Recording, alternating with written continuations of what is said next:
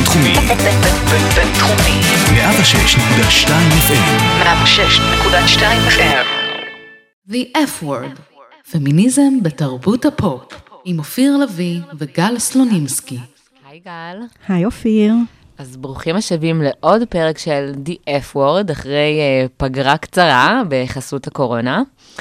אנחנו מדברות הרבה על אידיאל יופי נשי, אבל חשבתם פעם מה קורה בצד השני?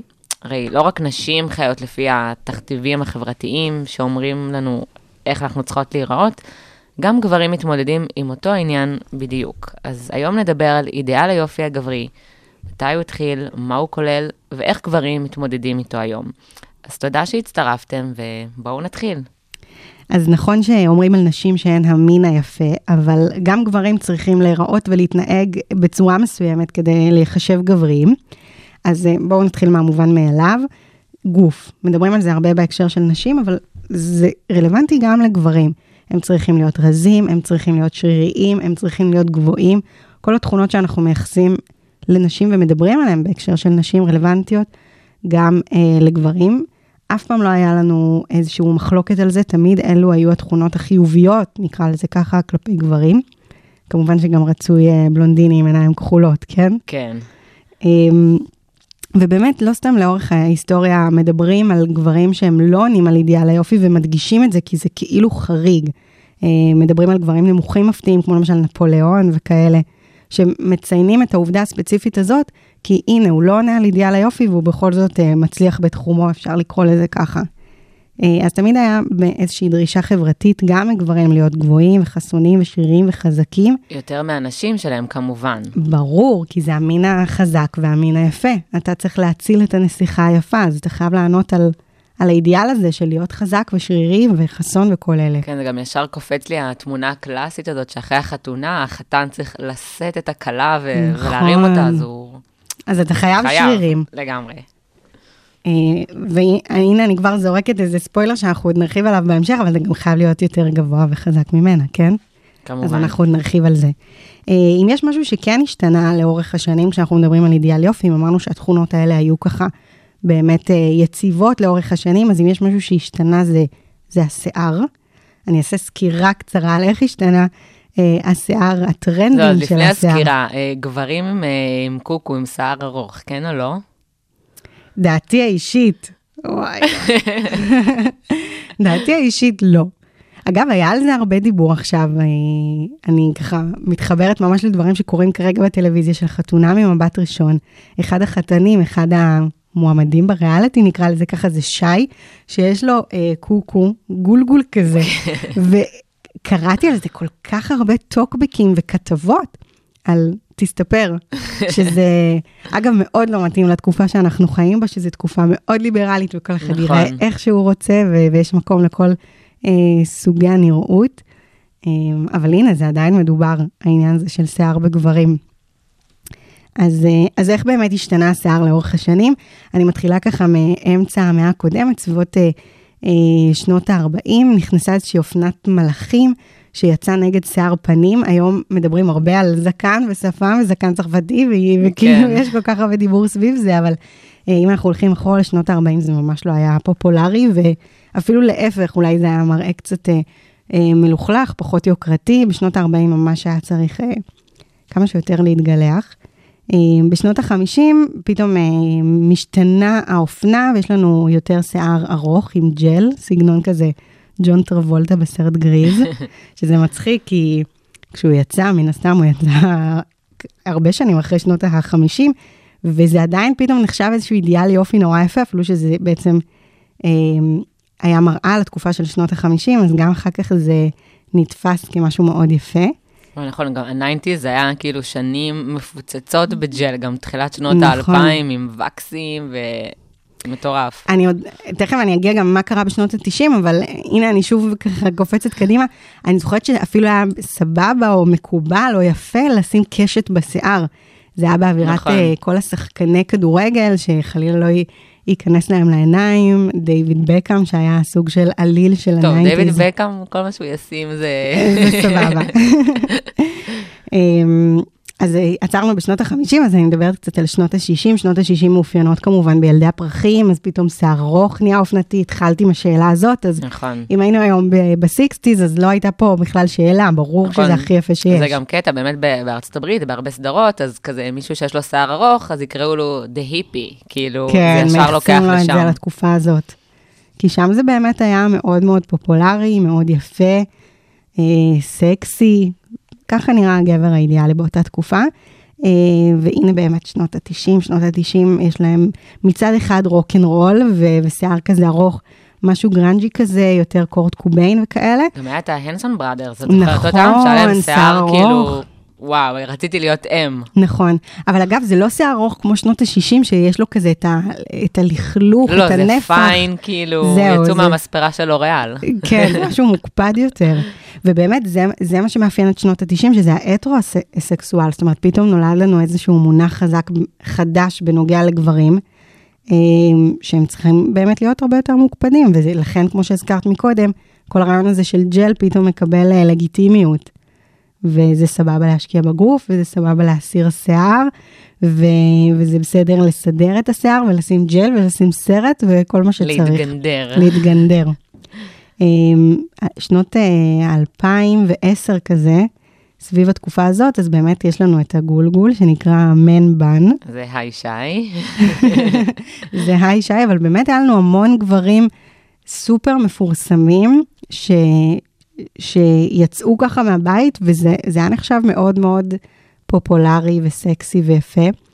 ובטקס אוסקר האחרון פתאום ברד פיט הגיע ככה, ופתאום אנשים תהו האם האופנה הזאת חוזרת, האם עשור אחרי הוא מחזיר את זה אה, שוב אל קדמת הבמה. אז באמת, היה המון שינויים בנוגע לשיער, החל משיער אה, אה, ארוך וקצר, ועם שיער גוף ובלי שיער גוף, ועם ג'ל ובלי ג'ל, וקצר ו, וזקן עם זקן, כאילו באמת היה המון שינויים בכל מה שנוגע לשיער, אבל כמו שהתחלנו ואמרנו, מבנה גוף זה משהו ש, שלא השתנה הדרישות כלפיו. כן, אז בדיוק, שיער זה גם מאוד, אוקיי, אני יכול להחליט שיש לי מן בן, אני יכול ללכת למספרה, להוריד אותו, אבל באמת אה, דימוי גוף זה משהו שכל החברה, אפשר להגיד, אה, אולי סובלת מה, מהתכתיבים האלה, וחשוב להגיד שגם לגברים יש אישוז של דימוי גוף, אם זה באמת הפרעות אכילה שהם אה, נכון. בולימים ואנורקסים, זה פשוט אה, פחות מדובר, אז מי שלמשל אה, התייחס לזה זה אסף דיי מ- ממאסטר שף, שהוא אומר על עצמו שהוא בחור גדול, אפילו שמן, הוא קורא לעצמו שתמיד יש כזה מכבסת מילים סביב נכון. המונח הזה. והוא אמר, אני מאוד אוהב את הגוף שלי, לא הייתי משנה בו משהו לרגע, הוא לא רוצה קוביות, לא רוצה בטן שטוחה, והוא אוהב את הכרס בירה. אז באמת ככה היה בתגובה לוויל סמית, ששיתף תמונה עם כפלים בבטן, בטן רופסת, ואפילו יש לי כזה וידוי קטן, הגילטי פלז'ר שלי זה לראות הרווק והרווקה. אז אתמול ראיתי פרק, ו... והיה שם אה, מישהו שהוא יוצא צבא, באמת כזה מאוד חזק ושרירי ונראה טוב. והוא התוודה שהוא היה בולמי במשך 15 שנה, כי הוא אמר, אף אחת לא תרצה לצאת עם, ה... עם הילד השמן. והוא התחיל אה, להתאמן באובססיביות, והוא אמר, אף אחד לא ידע את זה, רק אחותי, רק לה סיפרתי, וזה כאילו, איך אתה בולמי 15 שנה והקרובים לך לא, לא יודעים את זה. יש המון המון בושה סביב הפרעות אכילה, וגם יש הרבה חוסר ידע, כי הציבור מ- מבחינתו לא מבין שזאת מחלה נפשית של ממש, מבחינתו כן. זה, טוב, אז תפסיק להקיא, כאילו, מה נסגר, כן, תאהב את אתה עצמך. רוצה יחס, כן. ולא לא אצלנו. וכשזה בא מנשים, זה עוד, אני לא אגיד בסדר, אבל זה איכשהו הפך להיות לא, לא לגיטימי בשום צורה, אבל כאילו אפשר להבין נשים באיזשהו מקום, וכשגבר כן. סובל מהפרעת אכילה, הבושה סביב זה היא פי כמה, כי זה בכלל לא לגיטימי. גם במיוחד אצל גברים סטרייטים, אה, נכון. זה נתפס כפחות לגיטימי. אישה יכולה לרדוף אחרי האידיאל, להיות דוגמנית, להיראות כמו מלאכית ויקטוריה סיקרט, אבל כשזה בא מגבר, אז אחרי מה אתה רודף? בזה? כן. כן. אה, ואגב, באמת אה, דיברנו ככה על, על, על דימוי גוף, וזה, אמרת את הצמד מילים, וזה מאוד הזכיר לי איזושהי חוויה אישית שלי, שהייתי אה, בפנג'ויה, או אילת הבינתחומי, איך שתרצו ככה לקרוא לזה. אה, ולפני שהגיע המועד, היה שיח מאוד נרחב בקרב הבנות, כמובן, על לעשות דיאטה לביקיני, ואני לא ארגיש טוב במסיבת בריכה עם הבגד ים, והיה מאוד מאוד שיח סביב זה. אה, ושמתי לב שהיה גם שיח סביב הגברים, וזה מאוד הפתיע אותי, אבל גברים סיפרו שבתקופה שלפני אה, הפסטיבל הזה הם הולכים יותר לחדר כושר, להתחטא ולהתחזק ולהבליט את השרירים, כי גם להם חשוב להרגיש טוב עם עצמם. ו... ואני אפילו זוכרת חוויה נקודתית שהייתי במעלית עם הבגד ים, לרדת מה... מהחדר במלון למסיבת בריכה, והיינו אני ועוד איזה גבר שאני לא מכירה, סטודנט זר לחלוטין, שאמר לי, אני נראה טוב, תגידי, אני נראה בסדר, ו- וממש יצא ממנו החוסר ביטחון לגבי נראות, כי זה לא מדובר, אבל, אבל גברים חווים את זה לא פחות מנשים, גם הם רוצים להיראות טוב ולהרגיש טוב עם עצמם, וגם להם יש איזשהו אידיאל שאליו הם שואפים.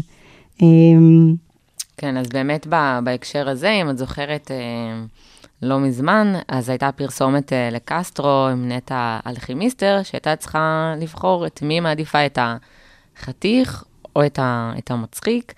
המצחיק היה גורי אלפי, שאין עוררין על זה שהוא מצחיק. נכון. אה, וכמובן, הוא היה כזה קלאמזי, וכי הוא מצחיק, אז, אז הוא כזה לא... כי זה לא הוא לא נראה לבוא טוב. אז כן, אז הוא כזה אה, פאני. ולעומתו היה את אה, עומר דרור, החתיך, הפיין, הדוגמן המוצלח.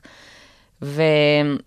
אז גם מעבירים בעצם את המסר שאתה יכול להיות מצחיק, אבל המצחיק הוא לא זה שיזכה בבחורה, הוא לא המצליח, הוא כזה ייפול לבריכה, נכון. ויתלכלך ויפלו עליו דברים, וזה משהו, הוא מצחיק. אנחנו רואים את זה המון בסדרות טלוויזיה ובסרטים, שהגיבור תמיד חתיך ורזה וגבוה ומהמם, ואם יש דמות שהיא שמנה לצורך העניין, מדברת על דמות של גבר, הוא תמיד יהיה, כמו שאמרת, שלומיאל כזה, וקלאמזי, ודברים נופלים לו, ודברים לא מסתדרים לו, והוא קצת טיפש, ו... כן. כאילו זה לא יכול לבוא ביחד, לא יכול להיות שיהיה גבר שהוא סופר מצליח וסופר אה, אה, פופולרי וחכם וחריף והוא שמן. כאילו זה לא, זה פשוט לא קורה בסדרות טלוויזיה, בסרטים. נכון. צריכה להיות לזה איזושהי הצדקה רעיונית כדי שדבר כזה יקרה, ואגב, בשנים האחרונות יש הרבה סרטים כאלה מהצד השני של נשים, שפתאום יש דמות שהיא נורא חזקה וחריפה והיא, היא, והיא שמנה. ו- וזה עדיין עובר, כמובן שיש סיפור סביב זה, זה לא כן, סתם אבל, קורה. אבל גם בדרך כלל השמנה היא המצחיקה, היא נכון. ה sidekick, היא לא, היא לא נכון. ב front. אם היא ב front והיא חכ- חכמה ו- וכאלה, יש סיפור ללמה היא כזאת. כן. זאת אומרת, מתייחסים לזה, לא, זה לא פשוט קיים, מסבירים את זה, כן. איך יכול להיות שהיא גם חכמה וגם מצחיקה, ונראות של סיטואציות כאלה עבור גברים בכלל לא קיימת, וזה חבל. אמ, יש עוד משהו שמאוד משפיע על גברים, הזכרנו את זה ככה מקודם, אה, שזה עניין הגובה. אה, איפה אני רואה את זה מורגש במיוחד, בעיקר בתקופה הנוכחית, זה אפליקציות היכרויות. אה, אני ממש קוראת לזה דילמת הטינדר, כי יש את השאלה הזאת, האם גבר צריך לספר מה הגובה שלו, כן או לא. אנחנו מצד אחד יודעים שלשאול אישה מה המידה שלך, זה לא לגיטימי. כמה את שוקלת. כמה את שוקלת, נכון. זו שאלה לא לגיטימית, אפילו שגברים יכולים להחליט אם הם נמשכים לנשים רזות, מלאות וכול, וכולי, זה, זה על פניו בסדר, אבל כן. לשאול את השאלה הזאת זה לא בסדר. ואז כשזה מגיע לגברים זה פתאום מקבל איזשהו מימד אחר, האם אפשר לשאול אותם מה הגובה שלהם או אי אפשר, כי אישה יכולה לבחור אם להימשך לנמוך או גבוה, אבל מה עושים הגברים הנמוכים ברגע שהם חושפים, נקרא לזה ככה, נכון, כי גם הנמוכות. רוצות גבוהים, וגם הגבוהות רוצות גבוהים, אז מה קורה? בדיוק, ואז מה, מה עושים גברים שהם כאילו ממש מתקשים להיות ולשוחח באפליקציות היכרויות, כי... כי זה אישיו. כי זה אישיו, וכשפוגשים אותם פנים אל פנים, אז הם לא יכולים להסתיר את זה, אבל כשזה בשיחה מקוונת, אה, באפליקציות, אז זה פתאום אה, מקבל איזשהו נופח אחר. אה, ואגב, אם תשאלי אותי, אני חושבת שהרעיון הזה שכולן רוצות גבר גבוה, ממש נובע ממקום כזה של, שוב, של אותן הבניות מגדריות, שנשים רוצות גבר מגונן, והזכרת את זה מקודם. אותם, כן. שהחזיק אותה בסוף החתונה אה, בזרועותיו, ולכן הוא חייב להיות גבוה וחזק, וזה שוב נובע מחלוקת תפקידים. וזה גם כזאת. אה, אישו הפוך, אני יודעת שגברים גם לא רוצים לצאת עם נשים שגבוהות מהן. באמת? אוקיי, כן. פה את מפתיעה אותי. כן, אז גם אל תשימי את העקבים האלה, אני נראה נמוך, אה, ודברים כאלה, אז אני יודעת שזה גם אישו של נשים אה, גבוהות, למצוא גברים שלהם לא תמיד אכפת, אבל מהצד השני זה דווקא גם מגיע. וחשבתי דווקא שאם גבר נמוך יצא עם אישה גבוהה שלה אין בעיה עם זה, אז גם הוא ירגיש ביטחון בסיטואציה, כי לה אין בעיה, אבל אולי הם באמת זה... מרגישים מאוימים. לא כולם, אבל אני מכירה את זה. כאילו חשבתי שהדחייה היא רק מהכיוון של האישה ולא מהכיוון של הגבר. זאת אומרת, אם גבר תרצה אותו אישה גבוהה ממנו, הוא יחיה עם זה בשלום. אבל אולי לא, כן. אולי, ואולי זה גם, את יודעת, תלוי גבר, תלוי גבר כל אחד והחוויה האישית שלו. כן, אז באמת גם יש לנו עוד אה, עניין של אה, זקנה, כמובן, שלגברים אפשר להגיד שיותר קל אה, להזדקן, זאת אומרת, אם זה היה את הפרשייה עם אה, מרגול, כמה בוטוקס היא נכון. עשתה, ואם זה נראה טוב או לא, גם גברים עושים בוטוקס, גם כל המגישי חדשות שאנחנו רואות בטלוויזיה, גם הם עושים, אולי פחות מורגש, פחות מדובר. אה, אבל למשל גם על שיער, אם אה, שיער של אישה הוא מאפיר, אז היא מוזנחת, היא לא מטפחת את עצמה. של גברים זה מוסיף להם איזשהו רובד אה, סקסי כזה, היי אה, ג'ורג' קלוני, מראה עליהם שהם השתבחו ו- והתבגרו. אה, אבל אני בטוחה ש- שגם להם זה, זה מפריע, ויש שם צעירים יותר שזה קורה להם, והכרס בירה, שדברים לא כך יושבים במקום. זהו, זה העניין, שבתרבות באמת תמיד גורמים לנו לה, להאמין שהזקנה הגבר, הגברית היא סקסית והיא מדהימה והיא ג'ורג' קלוני. לא, צומחים להם שערות זה לא בכל מיני נכון. מקומות. בדיוק, גם להם יש אישוז של גיל, והם באמת, כמו שאמרת, אין להם לגיטימציה לדבר על זה, כי אישה שעושה בוטוקס, ברור שיש על זה מחלוקות ולא תמיד זה עובר חלק, אבל זה כאילו שוב יותר סבבה לדבר על זה. לעומת זאת, גבר שעושה יש בוטוקס, מסיבות בוטוקס של נשים, וגבר, כאילו, אחי, כן. שומע, מחר אני עושה בוטוקס. כי כמו לבוא? שאמרת בהתחלה, זה לא בסדר עבור גברים להתעסק בדברים שקשורים לנראות שלהם, על אף שזה מעסיק אותם. זאת אומרת, אין לזה לגיטימציה חברתית לדבר על זה, אבל זה מעסיק אותם. וזה פה, וזה הקושי שיש לגברים, שהם כן מתעסקים בדברים האלה, אבל הם לא יכולים לדבר על זה. והזכרת בוטוקס, ואני זוכרת שבאמת היה אה, בעונה האחרונה של אה, הישרדות, היה ממש שיח כזה בין אה, רגב הוד לדוד דביר, לגיא זוארץ, ש... אה, זה התחיל מזה שדוד דביר, שמיוחסות לו תכונות נשיות על אף שהוא סטרייט לגמרי, והוא אב לילדים כן. וכולי, אמ, הוא- והוא אמר לגיא זוארץ, אני חושב שאתה צריך לעשות בוטוקס. ואז פתאום פתח איזושהי שיחה שגם רגב עוד אמר, גם אני עושה בוטוקס, ופתאום היה איזה רגע טלוויזיוני קצר כזה, שבו הייתה לגיטימציה לגברים לעשות בוטוקס, וזה בסדר, אבל uh, זה היה ממש רגע קצר, והנה העובדה שאני זוכרת אותו כל כך בבירור, כי זה לא קורה, אין לגברים לגיטימציה לדבר על קשיים שיש להם סביב הזדקנות. לא כולם מקבלים בסבבה את השיער המאפיר, לא כולם נראים כמו ג'ורג' קלוני כשהם מתבגרים, ואין להם הרוב לגיטימציה לדבר. המוחלט לא נראה כמו ג'ורג' קלוני. בדיוק, והם פשוט לא יכולים לדבר על זה, כי, כי התרבות מלמדת אותם שגבר מזדקן זה סבבה וזה חתיך, ואתה אחלה ותחיה בשלום עם הגוף שלך ועם הקשיים שנלווים להתבגרות ולהזדקנות להזדקנות של הגוף, וזה בעייתי. כן, אני מסכימה. אז אה, בהקשר הזה, אגב, צריך לדבר על אה, מפורסמים, אם, אם ככה הזכרתי כן את ההלם אה, הישרדות, שלא מנרמלים את, ה, את העניין הזה ואת המצב הזה באופן כללי של אידיאל יופי גברי. אה, כשזה מגיע לנשים, יש לנו לא מעט דוברות, אפשר לומר, אה, שמדברות על הדברים האלה ועל החשיבות לשינוי אידיאל יופי. אשלי גרהם למשל, שהיא ליזו. דוגמנית plus size, ליזו, שיש לנו פרק שלם עליה, ואם לא הקשבתם לו, אז מהר מהר. לעשות את זה.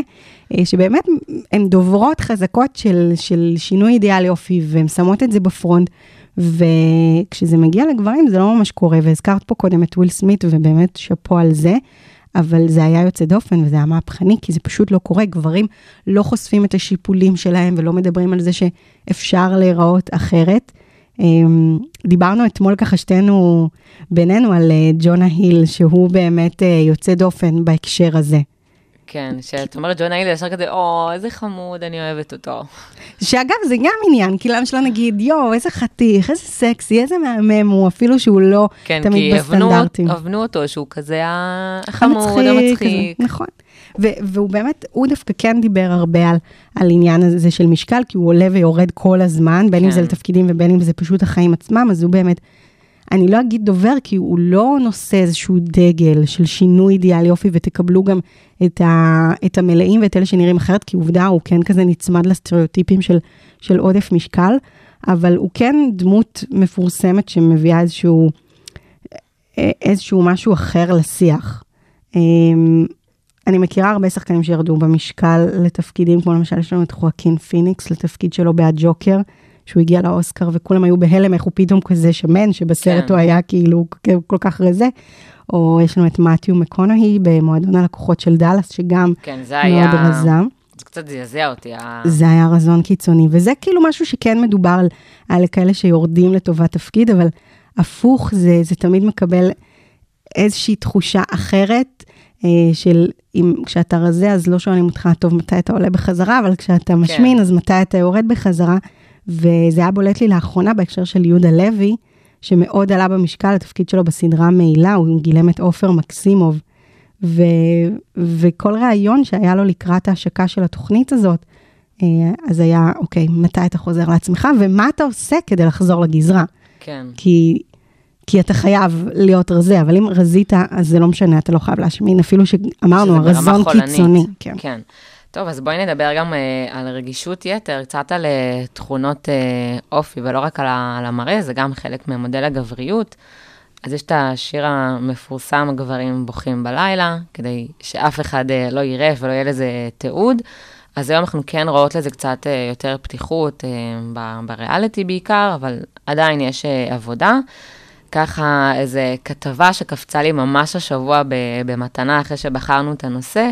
יש את כוכב אה, ג'יינה בתולה, ג'סטין אה, בלדוני, שהוא מתראיין והוא מבקש מהגברים להיות רגישים יותר. הוא אומר שהדמות שלו, רפאל סולנו, היה מדחיק את הרגשות, אבל הוא, ג'סטין עצמו, כן פועל אה, כדי שזה יקרה, ורוצים לנרמל את זה. ו... כן, לאחרונה זה באמת נשמע שיש יותר ניסיון לנרמל את העניין הזה שגבר יכול להיות רגיש, אנחנו רואים את זה יותר בפריים טיים, אם הזכרתי קודם את חתונה ממבט ראשון, האח הגדול, כל מיני סדרות כן. ריאליטי יותר מראים לנו גברים בוכים, וזה לגיטימי וזה בסדר, מראים לנו אותם גם בהמון הקשרים מאוד רגישים, כמו לפגוש את אימא, או לדבר על משפחה, כן. שזה פתאום ממש אה, גורם להם לדמוע, ו- וזה איזשהו ניסיון לנרמל את העניין הזה שגברים לא אני צריכים לגמרי בעד, רק לבכות בלילה, והם יכולים לבכות בפריים טיים, וזה בסדר. לגמרי. אה, וזה מזכיר לי איזושהי שיחה שהייתה לי על אה, דמעות בעבודה. אומרים שנשים יכולות לבכות בעבודה וזה בסדר, את יודעת, לא, כן. לא, לא כל כך, אבל יחסית אם אישה תבכה בעבודה, זה איכשהו בסדר. לעומת זאת, אם זה יקרה לגבר והוא יבכה מתסכול בעבודה, זה כאילו אין מצב כזה, אני לא יכולה נכון? לדמיין תרחיש כזה בדיוק, בכלל. זה בכלל, איך, איך אפשר לחשוב? תחשבי על כל קולגה גבר שיש לך, את רואה מישהו מהם בוכה, זה פשוט לא קורה. אמ, ואגב, פעם עשו מחקר וגילו שדווקא מי שבוכה כן ברגעים קשים ומתסכלים, הוא מאבד יותר טוב את הרגשות שלו מאשר כזה שמדחיק ולא בוכה ועוצר את עצמו. לגמרי, בסוף זה, זה יחזור. זה צף, הכל כן, צף, הכל עולה. כן, אז אה, טוב, אז למה אצל נשים זה, זה עדיין יותר מדובר? אז ככה, רגע לפני שאנחנו מסיימות, אז בואי ננסה באמת לענות על השאלה הזאת. למה אצל נשים זה נופץ יותר? מה שונה? למה קל לנו לדבר על אידיאל היופי הנשי והצורך לנפץ אותו, ועדיין זה לא נעשה אצל גברים? אז אולי זה בגלל שלגברים קשה להיאבק על דברים של אה, נראות, נכון. כאילו זה שטותי, זה של נשים, זה כמו לא שלנו. שפתחנו, נשים נקראות המין היפה, ולכן יש להם לכאורה לגיטימציה להתעסק בנראות. תהיי יפה ותשתקי, ת- תתעסקי כן, בזה. אז את אנחנו- יכולה לדבר על זה, גם אם זה אומר לצאת נגד הנורמות. כן. את יכולה להתעסק בנראות, כי זה מה שמאפיין. נשים. תקשיביסטית. כן, אבל גברים זה פשוט לא עולם התוכן שלהם, הם לא מתעסקים בנראות, ולכן, כן, זה שולי. בדיוק. אה, טוב, אז היום באמת דיברנו איתכם על אה, אידיאל היופי הגברי, איך הוא נראה, מה הדרישות ולמה זה עוול ממש גדול לגברים, ואולי באמת צריך לדבר על זה יותר, אז אנחנו מקוות שהפרק הזה יגרום לכם להעלות את השיח הזה עם הגברים המקורבים לכם יותר, אה, כי לא רק נשים נמדדות לפי סטנדרטים ספציפיים ומאוד לא הגיוניים, וכדאי לנפץ את זה עבור כולם, ולא רק עבור נשים, אלא גם עבור גברים. אז תודה שהאזנתם, כל הפרקים מחכים לכם באפליקציות ובאתר רדיו הבינתחומי. תודה, אופיר. תודה, גל, ועד הפעם הבאה.